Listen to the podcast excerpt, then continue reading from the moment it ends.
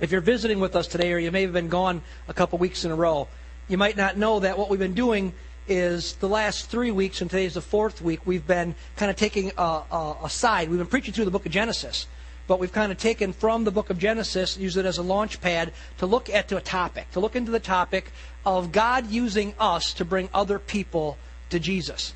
So we've been looking at, the word that we don't really kick around for that is evangelism, but I really don't like that term because the term really's got a bad rap, that people think of it as something that it's really not. And it's just simply, it's us being used by God to lead people to Him. And what I've been trying to do over these last number of weeks, and you probably don't know this, I don't announce these things, but it's very systematic and very intentional. I've been really trying to work at developing the culture of our church. You see, certain things need to define who we are as a church, who we are as individuals. And friends, according to Jesus, that one of the things that is to be a definition of who we are as Christians and who we are as Portview Church is we are to be a church that is actively engaged in bringing other people into a relationship with Christ. We're actively engaged, not wishfully engaged, not hopefully engaged, but actively engaged in lifestyles that God can use to introduce people to Christ. Now, it's not up to us if somebody gives their life to Jesus. That's between them and God. Matter of fact, we know that it's not a man thing at all. If somebody comes into a connected life with Jesus, it's all because they're responding to a spiritual call within their life that's coming right from the Spirit of the Lord. Right? Not about me. It's not about you. I don't twist anybody's arm, and you know that when we have church, and we've baptized, I think excess of 25 people already this year. People who have said, I want to serve Jesus. So it happens all the time around this place, but it's not because of Mark or because of the pastoral staff or because of you. It's because of Him. But guess what? He uses you and me because He wants to create a culture where we are actively engaged in bringing other people to Jesus. So what I've been trying to do is paint this big picture of leading people to Christ, this big picture of evangelism that goes beyond what normally you think of maybe if you were going to say, the church is going to talk about evangelism, which would just be kind of a list of how-tos and memorize a certain structure of Scripture and ought-tos kind of guilt you into doing something. One thing you learn about me is I never operate by guilt. Matter of fact, I'm trying in my life to learn how to not be led by operating by guilt. I'll say to Suzanne quite often, I'll say, hon, I know that other people all think I ought to do that, but I don't really think I should. And so I'll be talking to myself. She just sits and listens and nods her head. And what it is really trying to teach myself not to operate out of guilt, but operate and do the right things because of the right things. And you know what? So I'm not going to try to guilt you at all, and I haven't. Have I in the last 3 weeks tried to guilt you in the slightest bit as we've looked at this topic of evangelism? And so as we've looked at this, as I'm trying to deal with our culture, or kind of the DNA of who we are, we started in the book of Genesis as our first week, looking at the idea of the kingdom of God. And I'm going to give you a little synopsis of where we've been and where we're at today. We looked at this understanding of the kingdom of God, and we found that the kingdom of God is to be offensive. We challenge this idea that the kingdom of God is the one that's got the bulwark up and the devil's attacking us. We looked at Scripture rightly and said, no, the kingdom of God is offensive, and it's the kingdom that's assaulting the kingdom of darkness. And that we as a church are to be advancing, and that the main way that we advance the kingdom of God is we help people go from the kingdom of darkness to the kingdom of light. And every time somebody comes to Jesus, chains are broken, darkness is dispelled, and they enter into the kingdom of light. And we saw that as we used a story of warfare in the book of Genesis to see that God's people are supposed to be on the offensive. Then the next week, and by the way, all these messages, go to our website, portviewchurch.com, and go on the podcast part and just download them and listen to them. It doesn't cost you a dime, and you can get the big picture. Now, I think the second week we had a snafu, and I think something happened in our audio for the first time. I think one of our messages isn't on there. And the second message was this. We talked about being offensive, the first message, having a heart that the kingdom is advancing and we're all part of the kingdom. The second week, we looked at what we said was the heart of the issue, kind of the passion of the issue. Why would we go out of our way to reach lost people? And that as we did that, we spent some time, and Pastor Bruce, I had him dressed up like an old man with a big beard, and he tried to be William Booth. And he related to you word for word a vision that William Booth, the founder of the Salvation Army, had. And we talked about that. So he took about 10 minutes and went through a monologue of William Booth's vision. And we used that as a jump-off point to say, why would anybody be interested or passionate about reaching the lost? And what we found from his vision that was really just from Scripture is a truth. And the truth is that all people without Jesus are lost. And they're all, his picture was they're drowning in a sea. And that there's only certain people that can help them. They're the ones that have been brought to new life. They're on the rescue boats. They're on, they said, the safe island, which was Jesus. And that they were building ladders to rescue them and boats to rescue them. And that they're crying out for help. And the only ones that are there to help are you and me if we know Jesus already. And friends, it goes along with the idea that Jesus had that the fields are white for harvest. And what I was hoping to accomplish with that is that you would look at the world different. That the heart would be different. You'd get in your car and you would drive, and instead of being angry with the guy who cut you off, you'd recognize that he's ripe for harvest. You'd understand that there's a world of lostness out there. And then it would affect the way you go to the grocery store. It would affect the way you go to work. It would affect the way you interact with people. That you would recognize that they're just drowning. That they're sinking beneath the water, and somebody's got to pick them up and help them. So we try to deal with the passion of it. Why is it important? And then last week we took the next step as we're building these building blocks of culture, and we looked at us as a local church. And we said, what kind of a local church do we need to be effective at winning people for Christ? And the first thing we found is that we need to be a group of bringers. That every single one of us, we looked at Andrew in the scriptures, and I told you a story about a couple of ladies that I knew that were just bringers. And that they just invite people. And if you invite people, you do something. You bring them into the place that God created to be an incubator for evangelism and discipleship, and he called it the local church.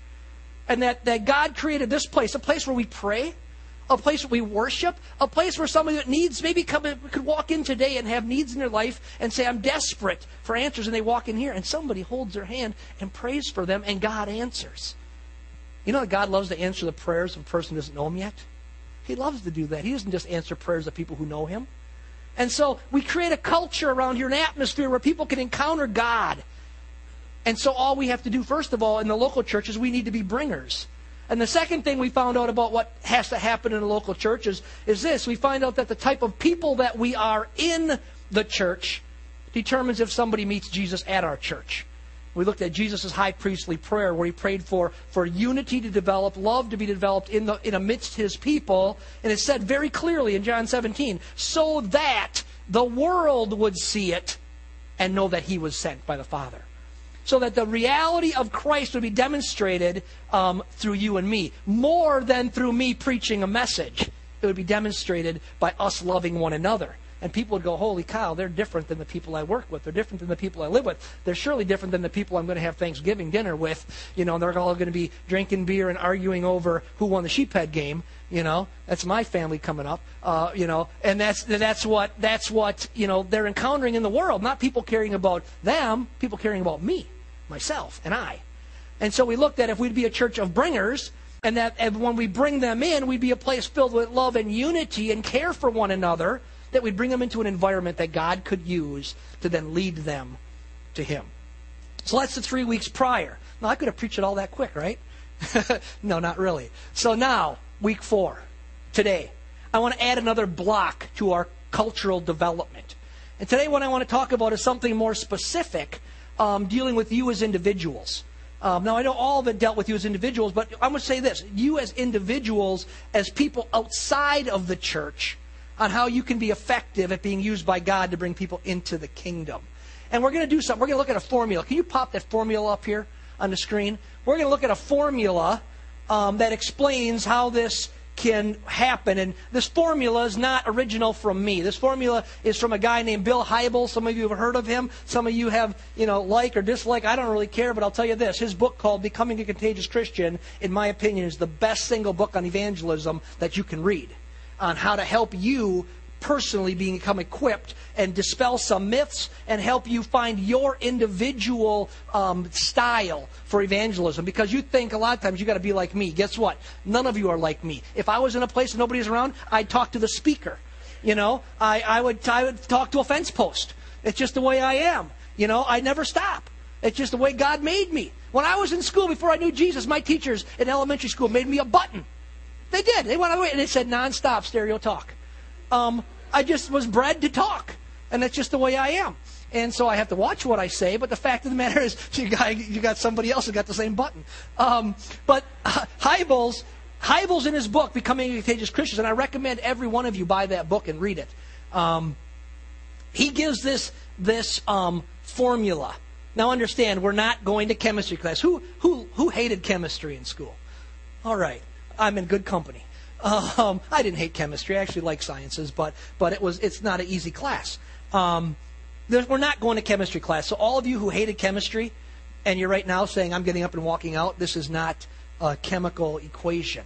Rather, this is just a formula. It's a way of expressing how a person can have a maximum impact in the world around them. That's what MI equals. And I'm going to put the rest of it on the board in a minute, on the screens. But we're going to talk about how to become a maximum impact Christian, being effective at influencing people for Christ. So to do that, let me explain, first of all, what the parts of the formula are. And we're going to kind of go back and forth today. I'm going to talk about them individually, and I'm going to put them together as a whole, and then I'm going to break them back as individual parts again in a little more depth, okay? So follow me. Keep your brains tuned in today, because this is important stuff for you. And so put the other one up on there once. Let's explain what the parts mean. There we go. The three parts that equal maximum impact are very simple.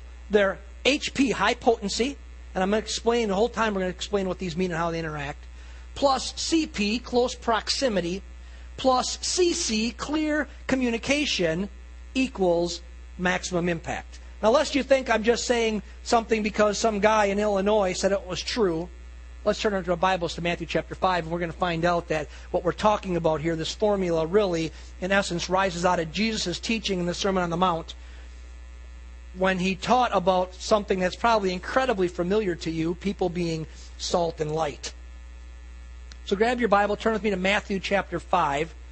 We're going to read verses 13 to 16 of Matthew chapter 5. If you don't have a Bible and you're in the pew section, grab underneath. There's a Bible in the pew in front of you. Take that. If you don't own a Bible, take it home with you. It's yours. It's our gift from our church.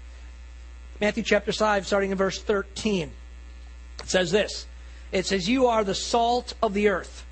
But if the salt has become tasteless," and let me warn you before I go on. So often when we read familiar sections of Scripture, what we do is we say, oh, I know what that says already. I think God has something to say out of this that you've not thought of before. So listen, let the Spirit of the Lord instruct you as we read the divinely imparted word that God has given to us as a gift.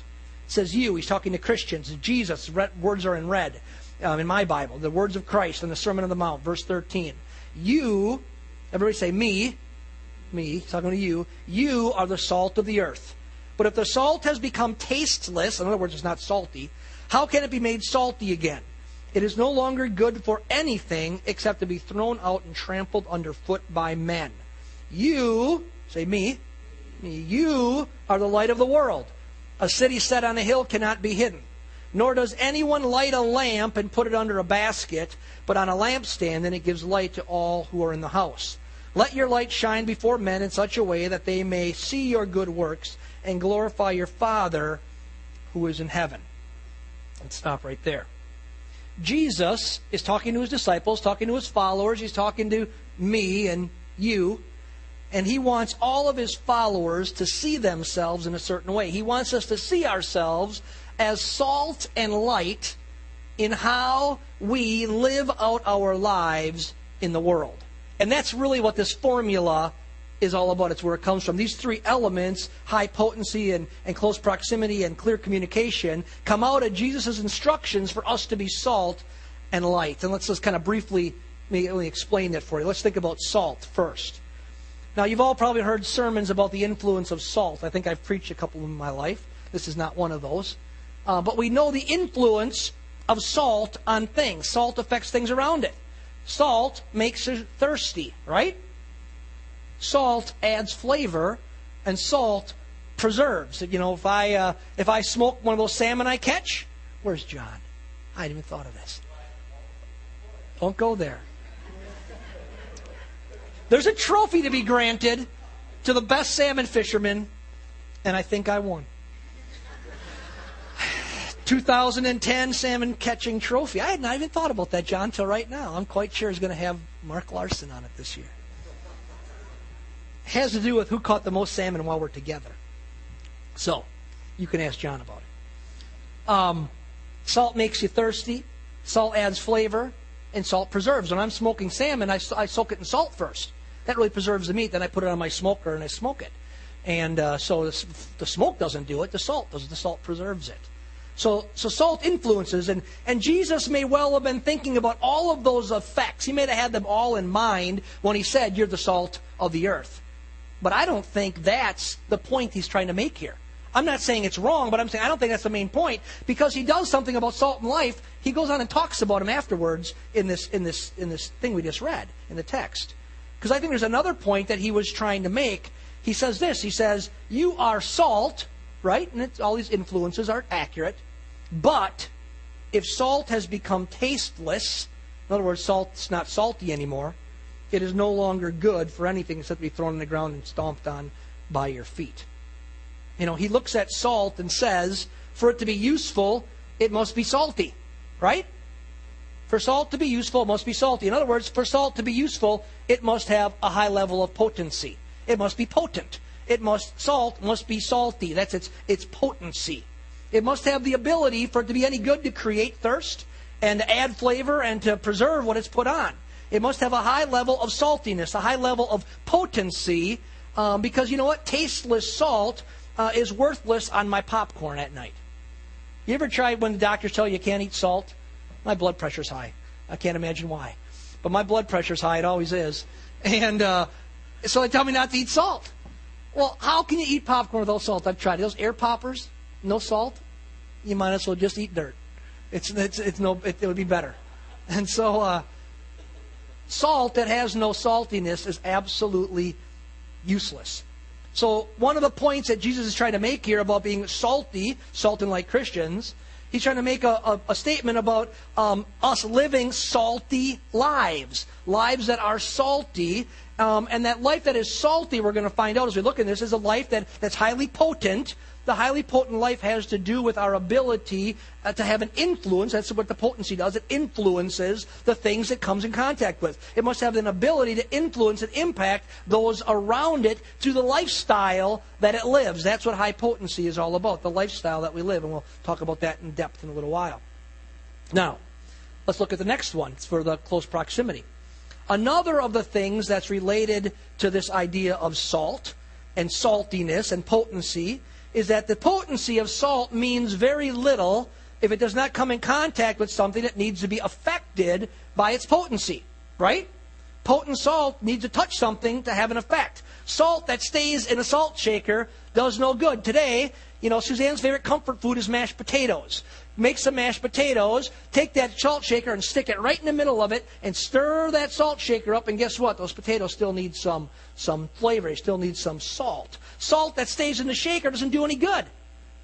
It flavors nothing in the shaker. It preserves nothing in the shaker. It causes no thirst when it's in the shaker.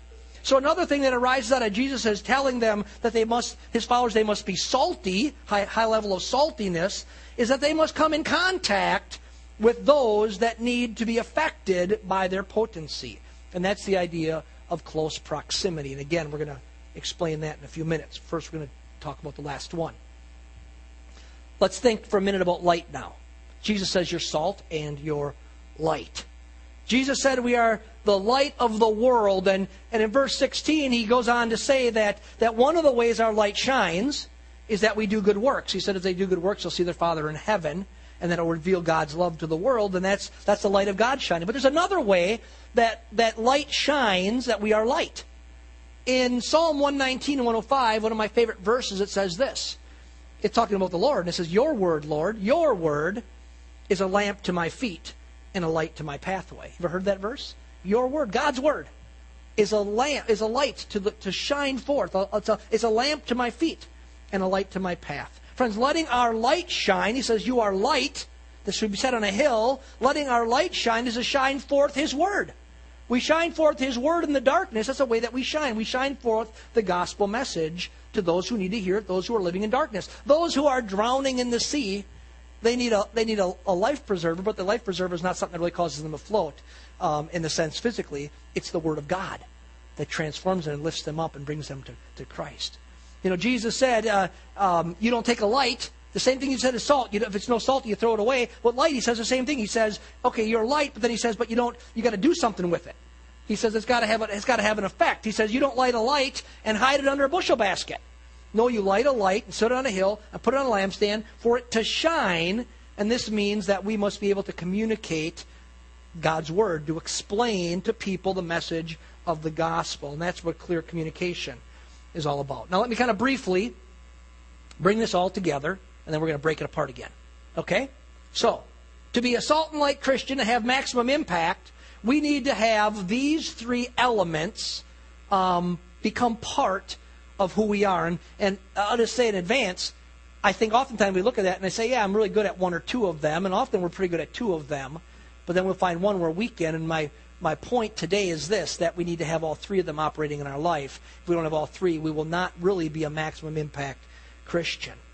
You see, the salt that we need to have in our lives is high potency, where we live different than the world around us. Salt is different than everything around it.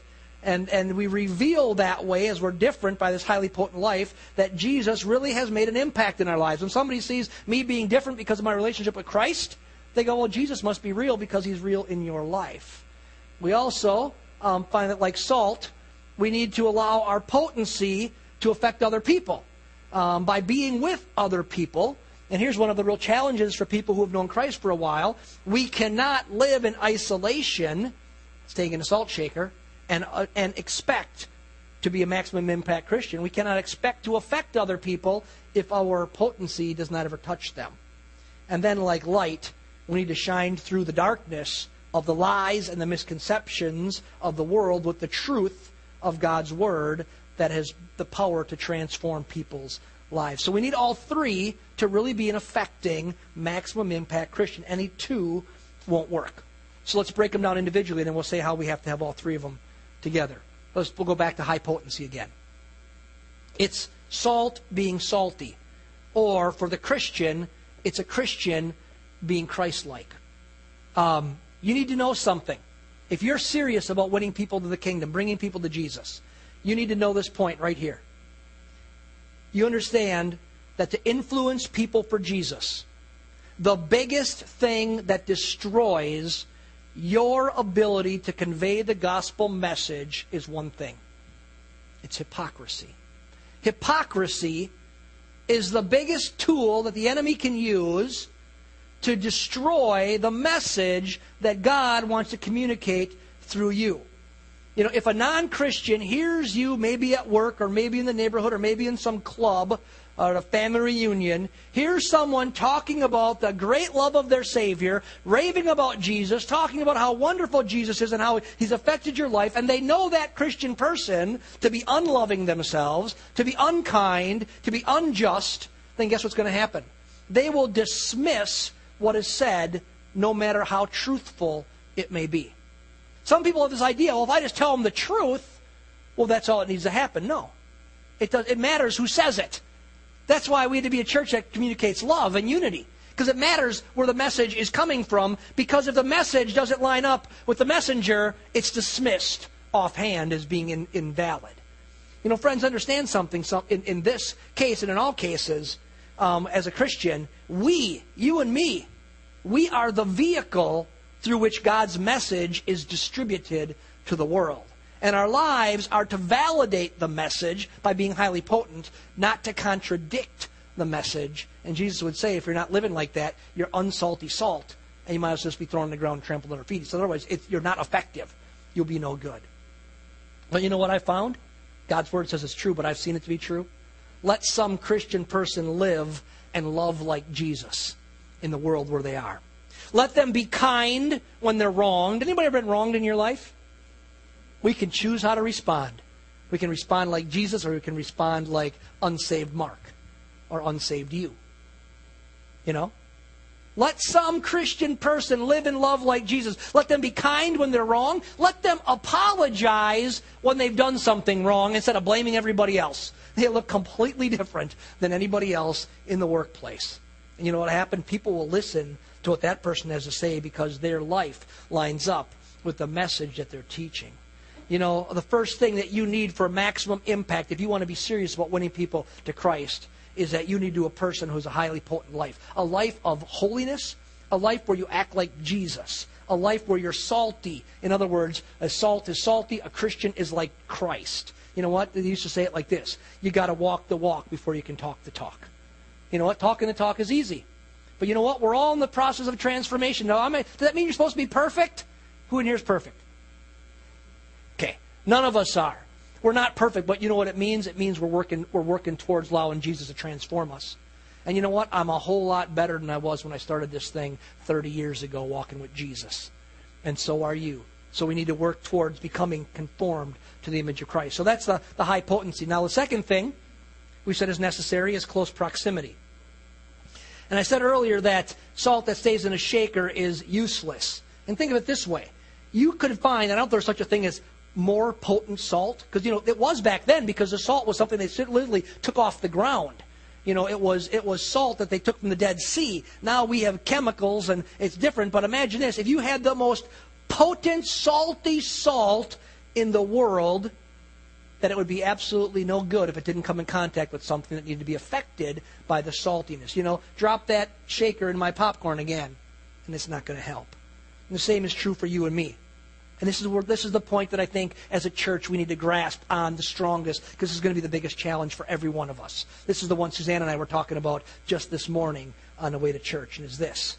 We can live the most highly potent life. You can be holy. You can be pure. Matter of fact, you can memorize the entire Bible. Is that all good stuff? You can do it all. You can have the greatest skill set in the world to be able to communicate the gospel, but you know what? If you are not rubbing shoulders with people who don't yet know Christ, then you will have no impact for the kingdom of God. You hear what I said?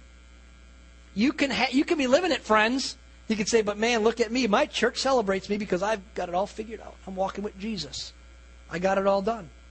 But you know what? If you're not spending time with people who do not yet know Christ, you will have no impact at bringing people into the gospel.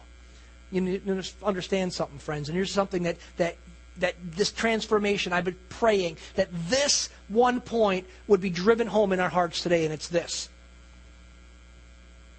The main people that you are to impact are those that you already live near, work with, and are related to. Those are the main people that your saltiness is supposed to impact. And for some reason, when people think about this word evangelism, this is why I don't like the word evangelism. I talk to say bringing people to Christ. When I think about evangelism, you know what they think about? Getting a team of people, heading down the street corner with a bunch of Bible tracts and assaulting strangers and telling them the plan of salvation, or knocking on doors. You know, can I share with you the gospel of Jesus Christ today? Now, some of you are getting mad at me right now. You know what?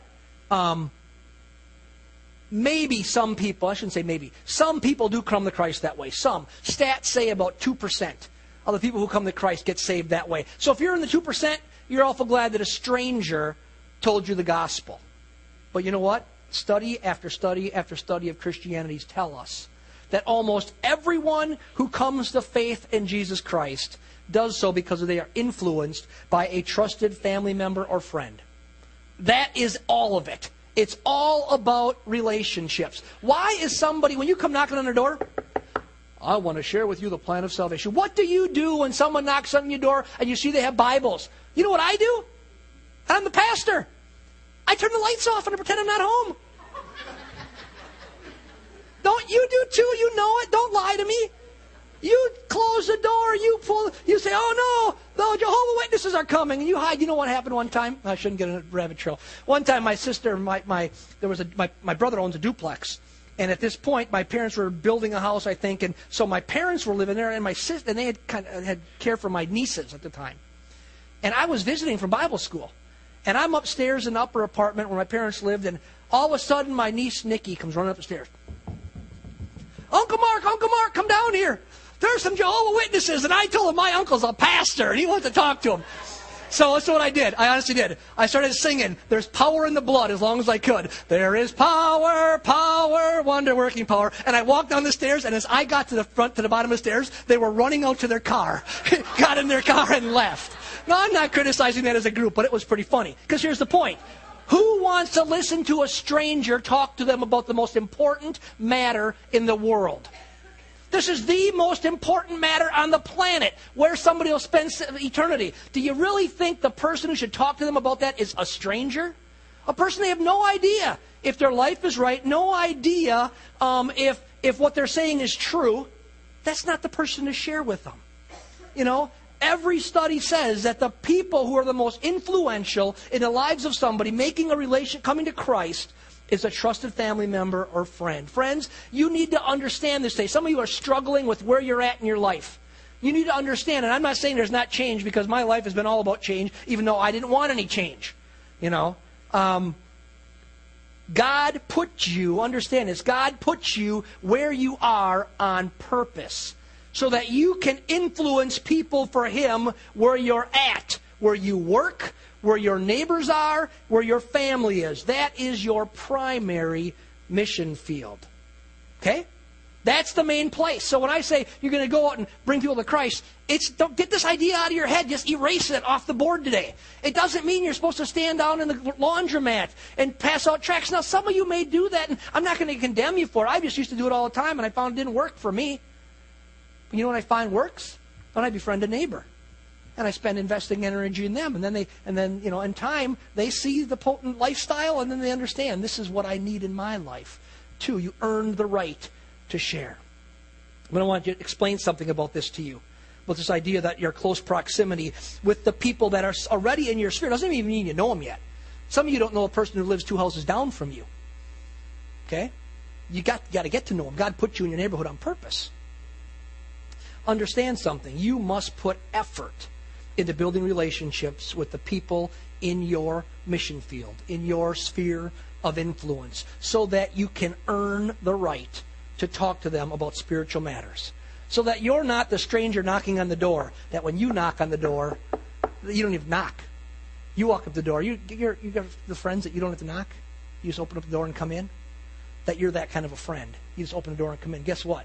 They'll listen to what you have to say. And you know what I found out? Because I have a tendency to fall in this trap. When I pastor churches, it's easy. When I'm a church planter and I start with 0, the first church we started, Suzanne and I, Josh wasn't even born. He was the first baby in the church. So we had to get busy just so we could have a baby in the nursery, because we didn't have any. It was just us. You know, no, that's not what I meant it like that. Excuse me. You know, just Steve, stop it. I did not mean that at all like that. My wife was embarrassed. That's not what I meant. I just meant we needed to get some kids in the church, so we started it ourselves. Come on, get back on track with me here this morning. What was I going to say? This. That it was easy back then to spend my energy investing in lost people, because there were no found people. We didn't have any people. So we'd spend all of our time with lost people, just trying to befriend them, make them, lead them to Jesus. They'd get saved, and they'd become part of the church. But you know what? When the church gets bigger, and it gets more complicated, and it gets more programs, it takes more hours, it's harder to connect with people that don't know the Lord. And you know what I found out? It's possible for you, and I've worked all kinds of jobs in my life, it's possible to go to work every single day. People still punch time clocks. Punch in,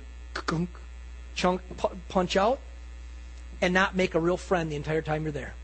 Oh, I'm reading my Bible at break time. Leave me alone. Not going to talk to you. It's possible to live in a neighborhood. We got this horrible thing that was invented. I love it in winter, but it's a horrible thing. It's called an electric garage door opener. Here's how it works. Now, it works up here. You pull in your driveway. You push a button. Ours never works. I don't know why. 127 times they get it to open. Finally, it opens. You don't even get out of your car. You drive in. Door goes down behind you. You spend your time in this little cocoon of your house, and you never really leave except socially. You go to work and to the grocery store, but you never really leave socially except to go to church and to do things with church people. Am I describing their lives maybe? We need to put some effort into getting to know new people. And you know what? Invite a neighbor over to a cookout and surprise them. Tell them they don't have to bring anything. Here's the challenge. We normally we love to have the cookout or whatever, a social event. We want to invite the same 5 or 7 people that we invite every single time. And they usually are the ones who sit by us in church. You know what? Invite some person into that circle who doesn't know Christ yet, And maybe if your Christian friends aren't real salty, just bring them over on their own, you know. Ask a coworker to go out for a cup of coffee after work sometime. Buy him a Cafe Misto, Grande Cafe Misto, decaf at Starbucks. It's a drink you'll drink there. You know what?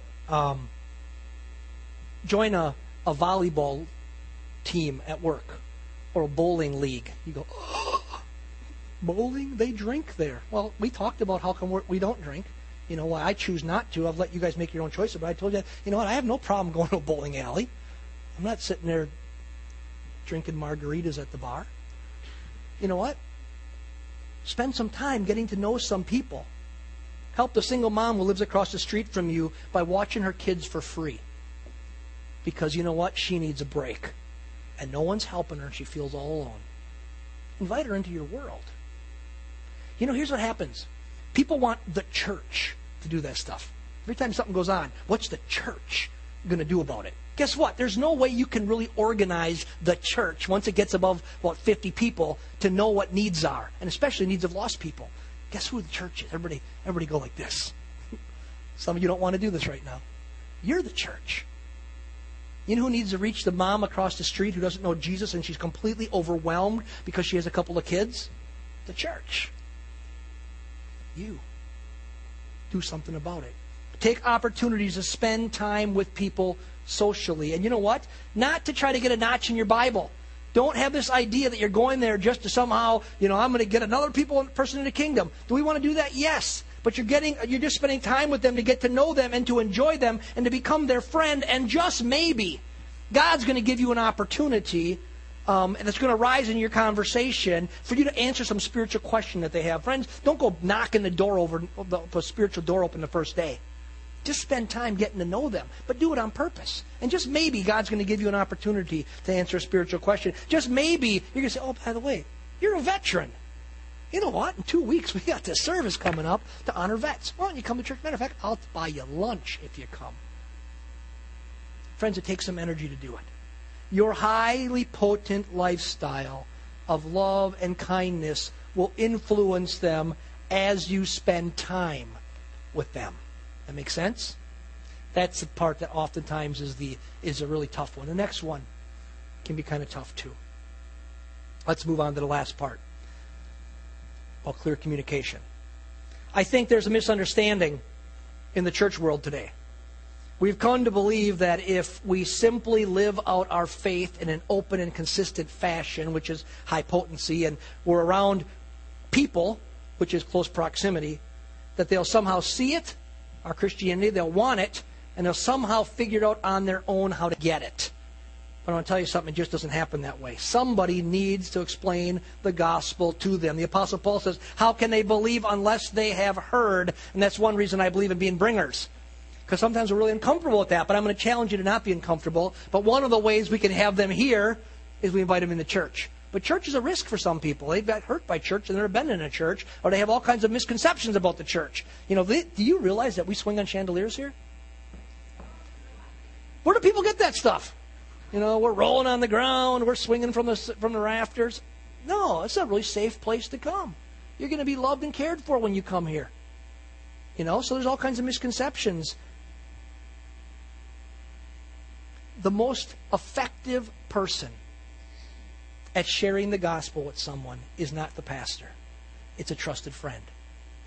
The person who is the most effective at sharing the gospel with someone is someone who has earned the trust of a friendship. That's you and me.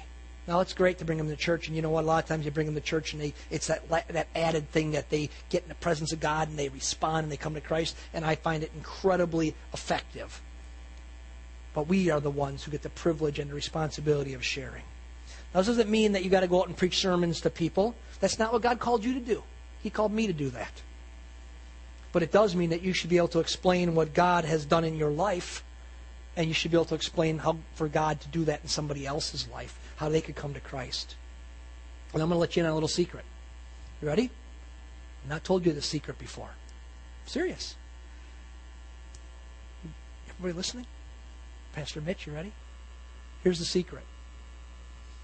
I teach you every single week, almost every single week, at the end of my message how to explain the gospel to somebody. Almost every single week on purpose, I do it for you. I explain what is called the bridge illustration. Now, there's all kinds of ways to explain salvation. But I explain the bridge illustration on purpose. I even use hand signals usually. We're separated from God. There's only one thing that bridges the gap. It's Jesus as he hung on the cross. Does it sound familiar to you? I do it every single week on purpose. You know what I've had people do? They'll say, Pastor, I don't know how to tell somebody about Christ. And I'll go, have you been coming to church? Yeah.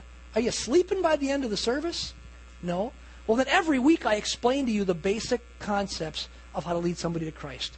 Inside your bulletin today, I put the bridge illustration.